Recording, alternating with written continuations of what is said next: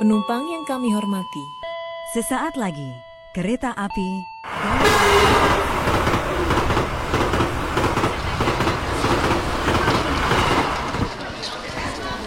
Gubeng dengan pemberhentian di stasiun.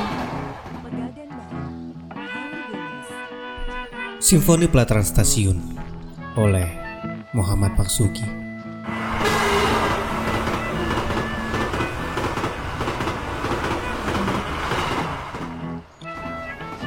Angin stasiun membawa kami pada percakapan yang tenang di depan pelatarannya bersama sahabat yang pertemuannya harus segera diselesaikan jam ini juga.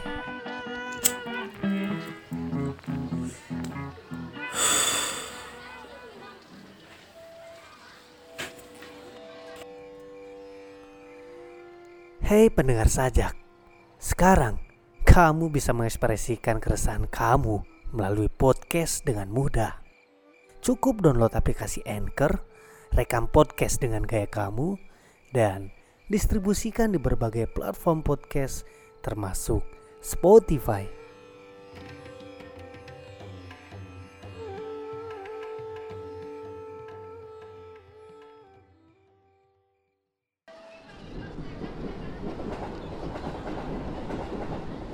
Sengaja kami terduduk menggunakan fasilitas stasiun agar tetap bisa menikmati kepulan asap kretek.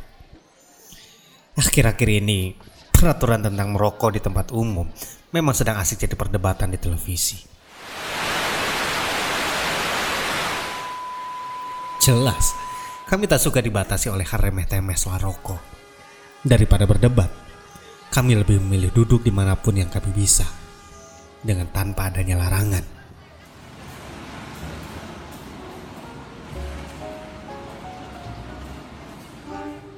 Mereka terlalu sibuk soal konsekuensi medis. Seolah dunia ini hanya ada kesehatan fisik saja. Tanpa peduli kalau di dunia ini juga ada dimensi mental yang harus menjadi perhatian.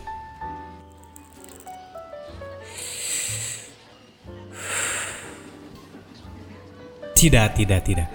Saya tidak sedang mengatakan bahwa merokok dapat memperbaiki kesehatan mental. Saya hanya ingin bilang kalau dunia tidak sehitam putih itu. Dunia seperti dua mata koin yang berbeda. Selalu ada nominal dan gambar yang bersamaan. Begitu pula dengan dunia ini, yang di dalamnya terdapat kebaikan dan keburukan yang menyertai bersama.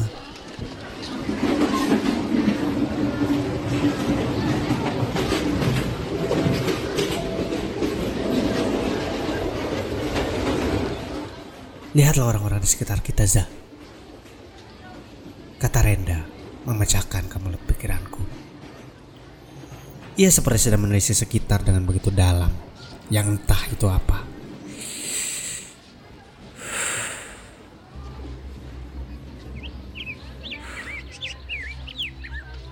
Sembari mengumpulkan asap-asap dari mulutnya. Rambutnya yang panjang, guratan wajahnya yang lelah, dan tubuhnya dengan balutan kemeja flanelnya membuat dirinya sangat mudah ditebak sebagai aktivis kampus yang putus asa dengan pertentangan kelas yang diperjuangkannya.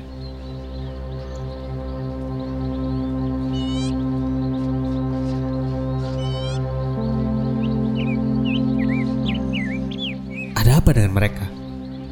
Kataku. Rasakan, Ja. Rasakan suaranya. Lalu lalang orang-orang ini. penumpang yang kami hormati, Sesaat lagi, bel kereta api dan penyiar pemberangkatan yang sayup dari jauh itu. Dan gerbong kereta yang datang dengan klakson. Ah. Ia memejamkan mata dan menarik napas dalam-dalam. Sore ini, bersama dingin kota Bandung di awal musim penghujan, Renda telah memperkenalkan kepada aku semua suara-suara simfoni stasiun ini. Layaknya sebuah karya musik yang memberikan pengalaman rasa yang berbeda terhadap pendengarnya.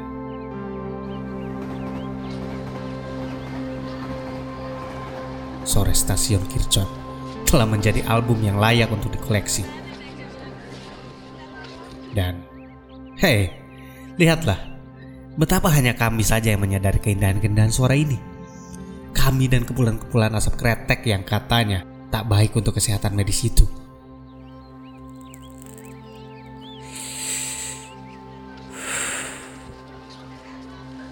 Nyatanya, kami lebih mampu pekat terhadap rasa-rasa yang ada di sekitar.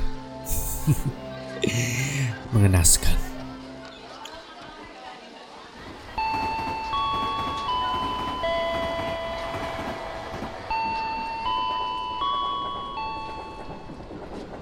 Aku keluarkan lagi kepulan asap dari mulut.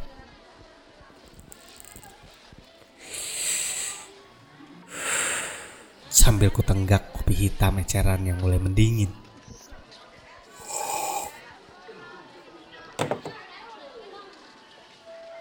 Di sampingku, Renda memberikan kejutan baru lagi. Ia menitikkan air mata. Apa ini? Kenapa dia selalu memberikan pengalaman-pengalaman aneh? Renda menangis. Ia mengeluarkan air mata beberapa detik setelah melepaskan tarikan napasnya yang dalam. Tapi kenapa? Kenapa dia harus menangis? Apakah simfoni yang dikeluarkan oleh album Stasiun Kirchon ini sebegitu dalamnya sampai dia harus repot-repot mengeluarkan air mata?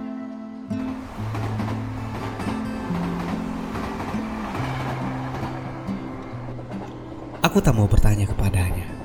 Jelas, itu akan merusak suasana syahdu yang sedang ia ciptakan. Bagiku, tidak semua hal harus dipertanyakan. Beberapa hal hanya cukup untuk dimengerti. Tapi sialnya, aku tak mengerti apa yang terjadi padanya.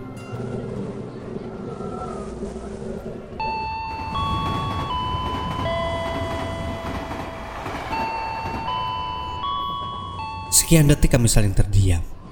Sementara, setelah menatap air matanya, aku langsung melibaskan pandangan pada sekitar sambil menikmati kesaduan pengalaman rasa ini. Hingga akhirnya, Renda membuka suara juga.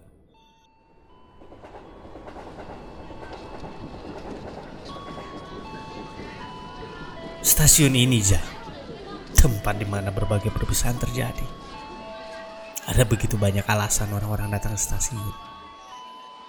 Mungkin di antaranya ada yang datang dengan meninggalkan berbagai kenangan kota ini untuk waktu yang lama. Mereka harus berpisah dengan kenangan tanpa air mata. Begitu tragis bukan?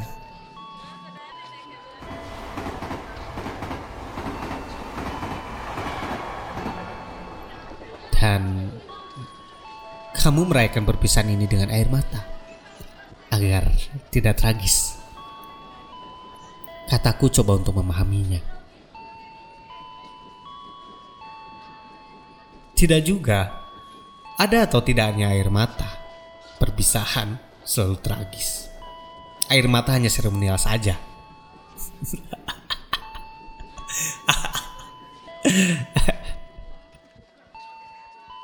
Ia mulai mengusap air mata di pipinya. Dan aku ikut tertawa. Tapi bukan untuk jokesnya yang sama sekali tidak lucu itu. Melainkan untuk betapa tragisnya hidup.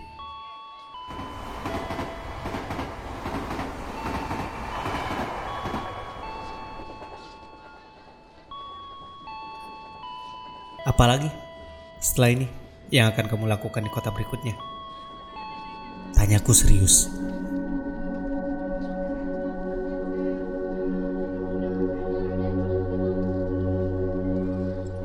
Berlari.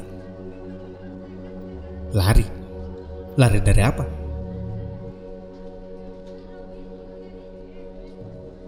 Dari apa pun yang membuat aku tenang. Aku harus hidup dalam kegelisahan.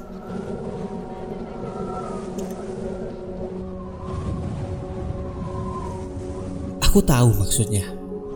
Dia adalah seorang aktivis buruh yang paling berani. Ambisinya tentang kesetaraan kelas yang bagi sebagian orang adalah utopis, membuat hidupnya yang terbuang memiliki arah kembali dalam perjalanan hidup. Ketenangan baginya adalah racun yang dapat membunuh secara perlahan.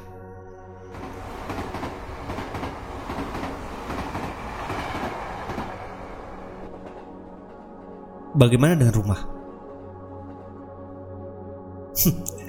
Kau bercanda. Satu-satunya rumah yang aku miliki saat ini adalah kegelisahan. Bapakmu bersetan. Sampai di sini, aku tak berani melanjutkan pertanyaan lebih dalam lagi. Aku sadar betul kalau dia telah berusaha keras untuk mengubur dalam-dalam latar belakang hidupnya. Renda adalah manusia yang ingin hidup tanpa histori. Sebuah paradoks. Penumpang yang kami hormati, Sesaat lagi, kereta api Bel stasiun berbunyi. Penyiar pemberangkatan mengabarkan kereta kota tujuan Renda akan segera tiba.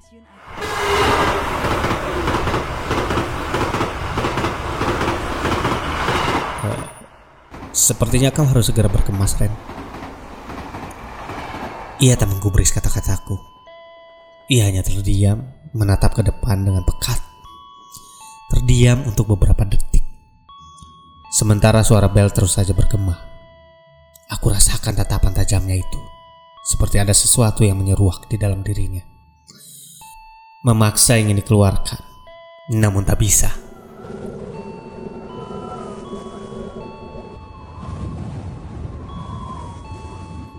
Baik. Aku harus segera berangkat. Ia langsung menggendong tasnya, berdiri, dan berjalan tergesa-gesa meninggalkan aku begitu saja. Aku tak mengerti.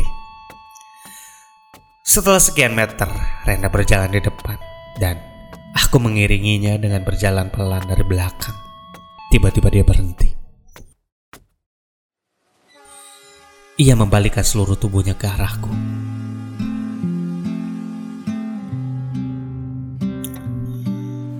Setelah selesai dari sini, aku akan pulang untuk meminta dan memaafkan atas semua hal yang sudah terjadi. Matanya berkaca. Ia langsung membalikkan tubuhnya, berjalan lurus masuk ke dalam stasiun. Aku tersenyum dan melambaikan tangan perpisahan. Kircon mulai gelap. Jalanan pengap.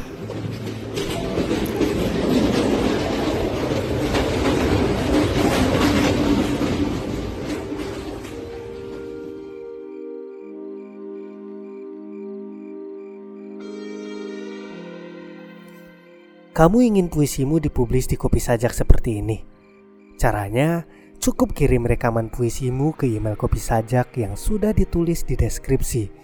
Atau, kamu bisa buat saluranmu sendiri dengan download aplikasi Anchor, lalu upload rekamanmu dan distribusikan ke berbagai platform podcast, termasuk Spotify.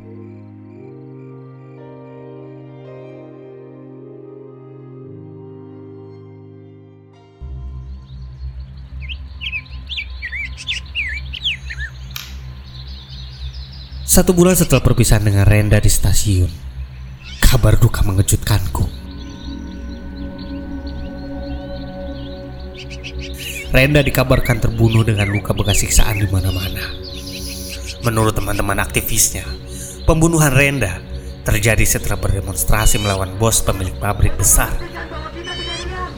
di sebuah daerah pinggiran kabupaten yang diduga melakukan kecurangan administrasi demi merebut tanah warga untuk pembangunan cabang pabriknya. Aku sudah pernah bilang padanya, sengketa yang terjadi di daerah pinggiran kabupaten jauh lebih berbahaya dengan sengketa yang terjadi di kota besar. Di daerah pinggiran sana, dia tidak akan menemukan media, aparat desa, atau bahkan penegak hukum sekalipun yang dapat melindunginya. Meskipun ada, semua sudah berada dalam kendali. Renda sudah berjalan di lorong gelap tanpa mengenal medan dan musuh. Satu-satunya senjata yang ia bawa hanya tekad dan keberanian. Tragis. Tapi kematiannya bukan akhir dari tragisnya hidup.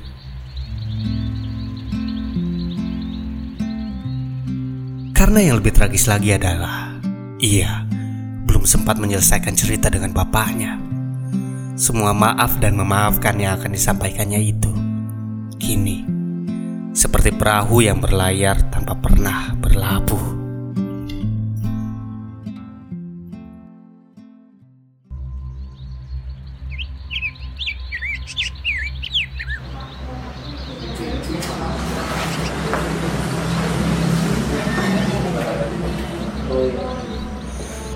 Kematian Renda adalah 20 tahun lalu dan stasiun Kirchon sudah aku abadikan dalam sebuah lukisan yang aku taruh di dinding tempat kerjaku. Untuk mengingatkan tekad dan semangatnya. Meski sebenarnya tak lebih dari monumen ingatan saja.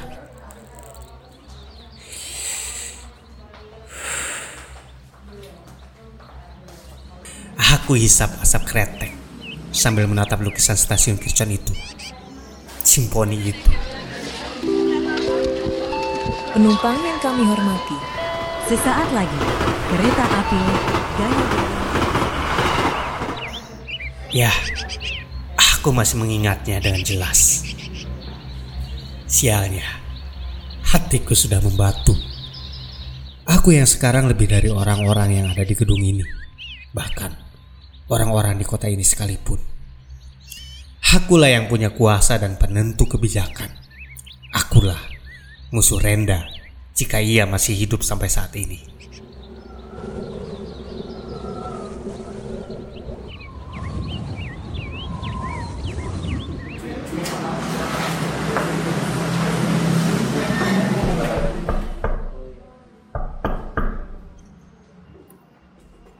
Sosok perempuan cantik umur 30-an muncul di balik pintu. Maaf pak, 10 menit lagi bapak ada pertemuan tertutup dengan pemilik pabrik tekstil. Mobil sudah disiapkan di depan.